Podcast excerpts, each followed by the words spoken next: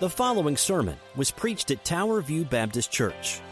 We are a gospel centered, relationship driven church that exists to know, grow in, share, and serve Jesus Christ. We do all this for the glory of God. For more about us, please check out our website at www.towerviewkc.com.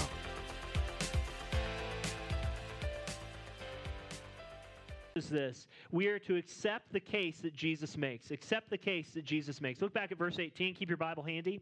He says here very clearly that he has what? He has all authority. This is not the wimpy Jesus of culture. This is not the, the, uh, the, the, the, the, the political correct Jesus that he's only good in his sphere of influence. No, he says he has all authority. If the president got up today and said, I have all authority over the United States of America, you would look at them and probably get your pitchforks and start going 1776 on him, wouldn't you? You'd think that's a little weird. But Jesus takes no qualifications. He says, All authority in heaven and on earth has been given to me. What this means is it's a claim. It's, it, the commission rests on this claim. If verse 18 is not true, verses 19 and 20 are meaningless. He says, I have all power. But he claims to have more than that. You see, power is the ability to act towards your one's will. It's the power to do something you want to do. Authority is the jurisdiction, it's the area you can work in. It's a freedom of action. You know, in sports, an athlete has a power to move the ball. But if you're a basketball player, you can't like hide the ball under your, your shirt and run with it like a football. That doesn't work. That gets a whistle blown at you. Whoop, those, those whistles that happen. Because the referee has the authority to restrict you, penalize you, or if you're in hockey, throw you in the, the, the naughty box, the, uh, the, the penalty box over there off the ice. Authority matters. And as the authority of the referee has in sports of the world is similar to the authority Jesus claims over all the universe. Except no protest, no commissioner, or instant replay can ever overrule what is ours and his in Jesus Christ. Notice the scope of this. It's all, all authority all authority. Just think about that for a second, guys. We serve a Lord and a God who doesn't answer to anybody else. Sometimes we think that God, you know, He has this authority, and then Satan has authority on earth, and they're fighting each other, and, and, and Satan seems to have the upper hand. Guys, God always has the upper hand, doesn't He? He always does. This is why our most hopeful days are based upon not what we see in front of us, but what God sees through all eternity. And He sees that He wins the battle. That is great hope for us. That is the scope of His authority. Ephesians 1 says it this way that Christ seated Him at His right hand in the heavenly places, far above all rule and authority and power and dominion, and above every name that is named, not only in this age, but also in the one to come. Look, there's no racist gunman. There's no SCOTUS uh, or POTUS, to use those acronym, ruling, or any other rebellious usurper who can impeach the rule of Jesus Christ. If Jesus has all authority, no one has anything else to say. But notice the spear of it. It's not just in heaven, it's also on earth. In heaven, it is more than heavenly bodies, it's the entire realm of the spirit beings. No Satan can move one inch. No demon can, can do anything apart from God's sovereign hand working through his son, Jesus Christ. Even Michael and his army are at the beck and call of Jesus Christ. Man, doesn't that sound good? If you've ever thought about it for a second, what it'd be like to be one of those people, you see those things on the internet where they, they have a guy sweating and he has to make a decision. Does he press this red button or that red button or whatever it is? And he has to make a choice. Sometimes we feel that, that gravity of that. God is not up there wringing his hands in heaven. Guys, be reminded of who our God is this morning. But also on earth, it's more than land or sea. He is over all human beings, regardless of race, religion, culture, background, status, or orientation. He's got it all. Don't you love Philippians 2? At the name of Joe Biden, at the name of Donald Trump, at the name of Jesus. Every knee should bow in heaven and on earth and under the earth, and in every tongue confess that Jesus Christ is glory, Lord to the glory of God the Father. Amen. Matthew 28 18, 28 18 is primarily about who Jesus is. It tells us, or use the big word, it's the Christological statement of the New Testament. He says freely who he is. He's not a God who progressed to be Jesus. He wasn't created by God the Father. He has always been God. He will always be God, and nothing can take that away. In other words, you cannot respond by calling Jesus a mere prophet. As Lewis said, he's either a liar, he's a lunatic, he's a loony bin, or he's Lord over all. Psalm 2:8 says that the Lord says to his anointed, Ask of me, and I will give you the nations and the ends of the earth, your possession. The Father fulfilled this messianic promise by giving Jesus all authority in heaven and on earth.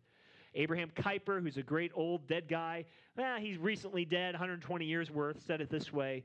He said, There's not a square inch in the whole domain of human existence of which Christ, who is sovereign over all, does not cry, Mine, mine, mine. What a God we serve. Is your home a mess? Is your life a mess? Is your neighborhood a mess? Is your city a mess? Is your country a mess? Maybe it is. Guess what? Christ has authority over it all. And that ought to give you great encouragement. I mean, when a man has to announce, I'm a man of this house, he usually is not. You ever had one of those before? Guy walks in and says, This is my house, and they and the kids look at him and just laugh and run away. Has that ever happened to you before? Jesus doesn't have to worry about that. He looks around and says, Mine, mine, mine, and he's got it all down. What is the proof he has all authority? Do not judge the authority by the breaking news of the day. The breaking news was that Jesus was in the grave, and three days later he went boom and busted out and said, I am he who promised, and I'm the one who's coming again.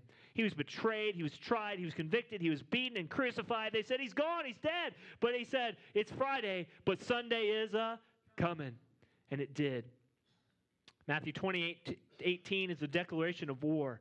Acts 17 puts it this way Paul says there are times of ignorance God overlooked, but now he commands people everywhere to repent because he's fixed a day on which he will judge the world in righteousness by a man whom he's appointed. And of this he has given us assurance to, by raising him, that is Jesus, from the dead. How you doing this morning? When I think about our sister who we prayed for at the beginning, and our family's still processing this information, and you know who she is. We're online now. I'm not going to say the name. When I think about her and other cases that are dealing with some serious medical stuff, I don't know what lies ahead. I'm not a prophet nor the son of one, but I know she's in the hands of this sovereign God who says, All authority on heaven and earth is in my hands. And that's where we leave her.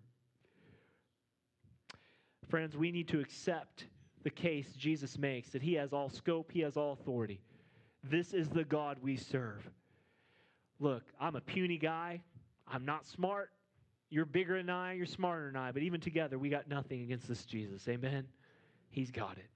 But where do we fit into all this? That's who he is. We need to accept the case he makes. That's the first call to action. But the second call to action is this we need to embrace the charge Jesus gives. Not only accept who he is, but secondly, and you'll see this on the screen, we need to embrace the charge that Jesus gives. Look back at verse 19.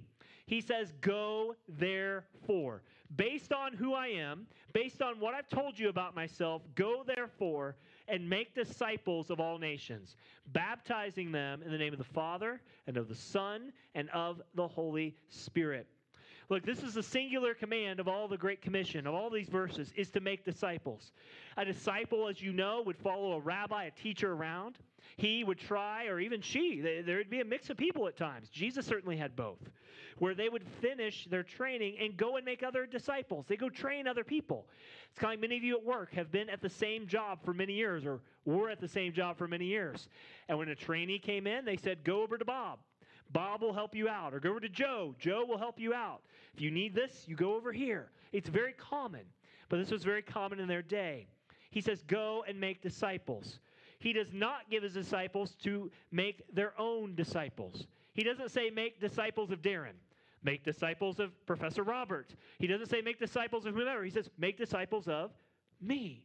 Replicate me. And we are to call the lost, those without Jesus, to, to repentance. We're to call them to know who Jesus is. But we're also called them to follow him as Lord of their lives. Can we take a rabbit trail for just a second? Several years ago, many of you remember this. There was a controversy in churches, I think it was the 80s or 90s, uh, I was too young. I'll just leave that at the table there. But there was a, a controversy that said you can take Jesus as Savior without making him Lord. Let that sink in for a second. You can be saved from your sins, but you don't have to submit to him. That's not what he said. He said, He will save you from your sins, but He will also be Lord of your life. If you want to be saved from your sins, but don't want to make Jesus your Lord, you have made a disciple out of yourself. You've not made a disciple of the Lord, been made a disciple of the Lord. You've been made a disciple of yourself and getting saved. You got your hell fire insurance, so to speak, your get out of jail free card, but that's it. But I want to be clear here. It is not the duty of ourselves to make people disciples. That is God's job first and foremost. We are to call people to repentance and, and say, hey, look, here's the truth. You're a sinner, you deserve the worst, but Jesus at the cross and his burial and resurrection gave you his best. And leave it at that point. We don't convince people. We don't persuade people. We don't put a sword to people's necks and say, if you don't believe, we're going to kill you. That's not Christianity. We leave it at this one who has all authority to convert and save people. That's our job is to be faithful. But after they get saved, you know what our job is? Is to make disciples. And that's the duty of every Christian. How do we do this? First, we, and Amy will put this up, we do this by going. We do this by going. The word, the first word of verse 18 is the word go, and that's appropriate. You can't spell gospel without spelling go to be first. But Jesus doesn't expect the world to come to the church, He expects the church to go out to the world. We are going to be a going church for the coming of Christ. But that's not the emphasis here. The imperative, the command of the text is to make disciples. The word go, if you look at your scripture, looks like the imperative, looks like the command, but it's actually something that comes alongside. What are you literally to do? He literally says, as you are going, make disciples. As you're going, make people who will follow me. Share the gospel with them. And, and disciple making is a Christian lifestyle. It's something God told us about, and it's what we are to do. And we are to make disciples of all nations. Look, your gospel doesn't work if it only works with people like you. If your gospel is like a waffle where you pour it in and you only reach this certain group of people who look like you, talk like you, smell like you, act like you, you're not preaching the gospel. The gospel is like a pancake. When you pour the syrup on, where's it go? It just spreads all around. If you're like me, you like to load that thing bare and just let it rip because that's what you want. You want the good stuff. Why? Because when we go to the world, it is to every nation. Revelation 5, 9, and 10 it says, Worthy are you, O Lord, to take the scroll and open its seals, for you were slain, and by your blood you ransom a people from God, from every tribe, language, people, and nation, and you made them a kingdom and priests to our God, and they shall reign on the earth. We must go. Church, not every one of us is called to go, but we have neighbors who look different than us, who worship a different God than us, who walk and listen and, and, and think differently than us, who may smell even differently than us, to be frank. But they need Christ. We need to go. How do we embrace the charge of Jesus? We, we go, but secondly, we baptize. Verse 19 baptizing them in the name of the Father and of the Son and of the Holy Spirit. I, I don't need to say this, but this is not a man made tradition. This is something that Jesus told us to do. Jesus commands us to baptize by water baptism in the Holy Trinity. Let's be clear. Again, side note here. Let's just be very basic, but let's say this. We worship how many gods? One and he is in three persons. That sounds funny, but run with me. There's the Father, the Son, and the Holy Spirit. The Spirit is not the Son, the Son is not the Father, and the Father is not the Spirit, but together they're one God in three persons. Your mind hurt yet? Mine does. Your brain figure that one out? Probably not. But this is how God has revealed himself. Be careful about comparing the Trinity to ice, gases, and, and solids or, or past, present, future, all those fall woefully short.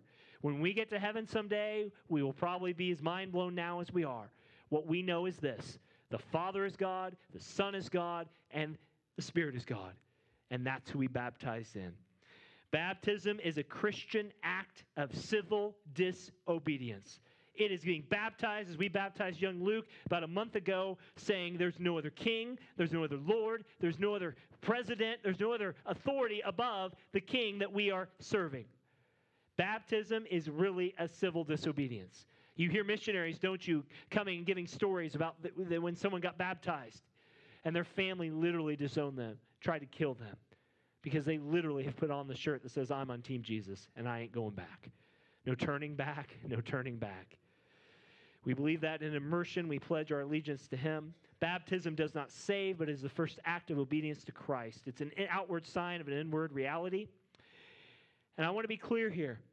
As a church, to fulfill the Great Commission, you are to call to go share the gospel. Every one of us. It's not just the pastor's job. Every member here is to do that. We are also called to make disciples. We're called to raise them up in the Lord. We're called to baptize them. Leading lost people to saving faith is the Great Commission. Sheep stealing, saint swapping, and membership transferring is not the Great Commission. We are so grateful. Many of you have transferred here from other churches. Hear me clearly. We're always welcome here. But that is not the Great Commission. The Great Commission is taking what we have to people who do not have it, the gospel to people who don't have the gospel. God wants lost people to be saved, He wants sinners to be converted, and He wants dead people to be born again. It's like that tour guide who is taking them around one of those great European cathedrals. If you've ever been to Europe before, some of you have, they take you to these old churches. It's just beautiful, just absolutely gorgeous. And if you like art or don't like art, you just wow. And they got to the end of the tour, and, and the, the tour guide said, Do you have any questions? And there was an old lady who said, Yes, sir. Has anyone ever been saved here lately? And the tour guide said, Saved from what? That church had long since forgotten what their mission was. And, church, here at Tower View, may we never forget what our mission is it is to tell people to go, to teach, and to baptize. And we're supposed to teach them. Did you get that? I think I got those out of order up there, and that's all right. We're supposed to teach them. What are we supposed to teach them? We're to bring people to faith through Jesus Christ alone. We're to bring them into the church through water baptism. Then we're to grow them in the Lord Jesus Christ. Conversion does not end at baptism. We're not going to get John Wayne style, all notches, or Rambo style notches in our belt. Oh, I see another hand. Oh, that person got saved. That person got saved. That's great they got saved. That's where a lot of people leave their Christian life. Billy Graham said in his autobiography, Just as I am, that he doubted whether most people who walked that aisle actually came Christians because they just wanted to get out of hell. Disciples is something that goes on for a lifetime. Disciple making always involves biblical teaching, it always involves going with what we have in the Bible. That's why he says in verse 20, doesn't he look back at verse 20? He says in verse 20, What are you going to teach them? You're going to teach them all that I commanded you, teaching them to observe all things. What are you teaching them? 2 Timothy 3:16 All scripture is breathed out by God and is profitable for teaching, for reproof, for correction, and for training in righteousness. Our teaching must be sound, faithful, courageous, balanced, and even systematic. It's got to cover all the bases. I pray that our church, that we get to a level when someone comes up and says, I want to know more about Jesus, we can just point them to someone and say, go learn by that guy or that gal or that place. That we do that. And it's not always the pastors, because guess what? You guys are walking with God as well. Christian man, Christian woman, you may be the only Christian in your family. Does your family know? Do they come to you for questions about our faith? You know, Seth was in our bathroom last night changing and all these things, and I don't know. He I didn't tell Natalie this. It just popped in my head, but he asked some question about, you know, what happens when I die? Will I get to take my toys with me or some, you know, some four-year-old question, right?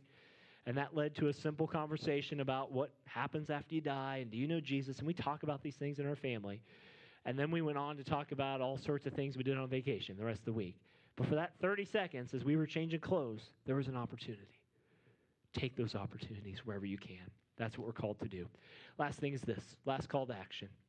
Embrace what we're called to do.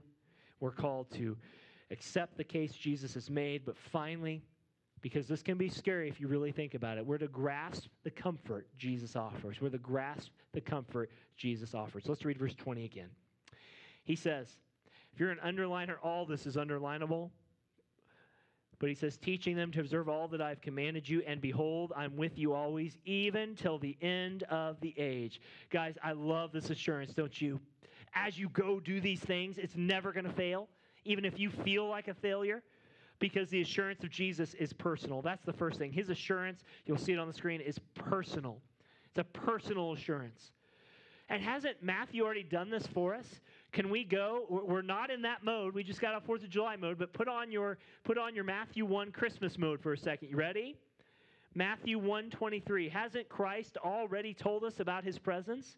Matthew 123. Behold, a virgin shall conceive and bear a son, and they shall call his name Emmanuel, which means God with us. From Matthew 1 to Matthew 28, it's always this He's with us. He doesn't leave us. He doesn't forsake us. He doesn't divorce us. He doesn't, he doesn't turn a new leaf over on us. He loves you, and that's it. He's not going to call you out to pasture. He's not going to sneak away when you're gone. He's not going to throw you out with the ba- baby in the bathwater, proverbially. He's always there. Guys, that's an awesome God. What an awesome God we serve. This is not the first time He's given that to us. Jesus also said in Matthew 18, I posted this on my Facebook a couple weeks ago. You know, we often say that verse in Matthew 18, where two or three are gathered in my name, there I am in the midst of them. And what do we immediately think of when we say that verse? We think of prayer. But Jesus meant it in the way of church discipline. It's about prayer, it's kind of, but really it's about church discipline. Jesus said, when you when I was born, I'm with you. When you're doing the church stuff, I'm with you, Matthew 18. And when you're going to tell people about you, hey, guess what? I'm with you. Always, always, always. Not only is the sovereignty on our side, he's also by our side. When you're sick, he's there. When you're struggling, he's there. But guess what? It's not only personal promise, but lastly, it's perpetual. Had to get another P in there. It goes on. Literally, literally what he says here is he says always, or literally all the days, all the days. He who has authority is with us at all times. This is comfort that we have. Psalm 46, had to put some Psalms in here for our pastor in the back because he loves the Psalms. Uh, I'm pretty sure, and this is a side note, my, my best friend Brian, who's preached here before, they sing out of the Psalter. We've done a few songs that way where they sing the Psalms, literally sing word for word the Psalms. Pretty sure Nelson is a closet Presbyterian. He loves the Psalms so much. He's smiling in the back. Here's some Psalms for you to remind you who our God is Psalm 46 1. God is our refuge and our strength and a very present help in times of trouble. Psalm 68 19. Praise be to God, our Savior, who daily bears our burdens. Isaiah 41 10. Read this earlier. Fear not, for I am with you. Be not dismayed, for I am your God. I will strengthen you, I will uphold you, and I will uphold you by my righteous right hand. Hebrews 13 5 says, Keep your life free from the love of money. Be content with what you have, for he has said, I will never leave you nor forsake you. Let's be real. When your body is sick, He's there. When your burden is heavy, He's there. When your faith is tested, He's there. When your feet stumble, He's there. When your friends are few, He's there. When your heart is broken and your strength isn't flowing, He's there. Told you this Great Commission is very practical, doesn't it? Friends, we know at all times this is what we're called to do. That's why, as we go forward as a church, we need to remember that assurance. He is always with us. He's always been with us. He's not changing. As we, let's just put some cards on the table, as we talk about and you pray for our committee tomorrow, be very practical with you, five people. I'm going to get trying. Reminder, guys, meeting at six o'clock tomorrow. I'm looking, looking at Shirley, looking at, looking at Kara, looking at Tina, looking at Tom, looking at Chris Lancaster. I don't think Chris is here today. That's all right. A meeting tomorrow at 6 o'clock to go through some resumes for pastor of worship. As we pray for our pastor of worship, he's there with us. As we restart Sunday school, Lord willing, in three weeks, he's with us. As we talk about what we need to do in a couple weeks about physically the church and spiritually the church, guess what? He's with us. As we talk about how to reach our neighborhood, he's with us. As we gather together, he's with us. When you're at home and life doesn't seem to be going the way you think it should and no one seems to hear you, guess what? He's there with you. His presence never leaves you nor forsakes you. What an awesome God we serve. Amen. And in context, as you go ye therefore to make disciples of all nations, baptizing them in the name of the Father and of the Son and of the Holy Spirit, He's with us. evangelism, sharing the gospel, is always 100% successful. Well, what if they reject me, Pastor? He's with you. It's a win. What if they say, Tell me more later? Well, that's a good thing. He's with us. That's successful. What if they come to know Jesus? Come on, dude, wake up. If they come to know Jesus, that's definitely successful, right? It's a win, win, win. Argosy, whatever other goofy casinos out here on 210, they got nothing on those odds, guys. If you walk, not advocating gambling, but just walk with me in the illustration for a minute. If you were a secular person and went to the casino with odds that every time you pulled down the, the one armed bandit or put your cards down in the blackjack table or whatever, that you had 100% odds to win, you would be at every casino every minute of every day trying to win everything that you could. Oh, but guys, that is nothing compared to the riches we have in Jesus Christ. Because every time you share the gospel, it is a win for the kingdom, it's a win for that person, and it's a win for the success and faithfulness of God's people all the time. Because He is with us. And nobody can write that book but God Himself. And when He died on that cross and He said, It is finished, He said the greatest win ever. What confidence do we have? What is our church to be? It's a church that's to follow the Lord's actions, and that's it. I'm going to close it there. Amy, I know there's one more slide. I'll put it out on email this week. Guys, we love you so much. I know you know this, most of you in this room. But I do need to say, we need to be revived in it. Don't let what's going on in your life take you away from the one job that God has especially called you to do that is to tell people and make disciples of all nations. Let's bow our heads as we close out today. Father, thank you for our time. Lord, we could literally, there are seminary classes on these four verses alone that in a semester barely plumb the depths. But Father, in the short time that we have to hear your word this morning, we pray that we embrace what you've called us to embrace. Father, that we accept the charge that you've given us. And Lord, we remember that your presence always goes before us. Father, this great commission is overwhelming. There are literally billions of people in this world who do not know your Son as Savior. Father, and, and if we're really honest, a lot of those are our neighbors and our family, our coworkers, our, our, our significant others, whatever, the most intimate relationships we have. Father, we know we, we need to continually send missionaries to go. But Father, may you revive our hearts for the very missions that we have right in front of us, the very people we have in our path every day. Mask, no mask, vaccinated, not vaccinated, red, yellow, black, and white, whatever. Father, there's only one thing that matters in your eyes. Do they know you or do they not? So, Lord, give us wisdom to see. And Lord, we pray for our church as we go forward that you keep this in our minds that our job, our church is to follow your orders, and that is to go and to make disciples and to baptize by your grace for your glory. And it's always going to be a win win win because, Father, you have all authority in heaven and on earth. Thank you so much. Father, we pray these things today as we worship with our last song. In Jesus' name.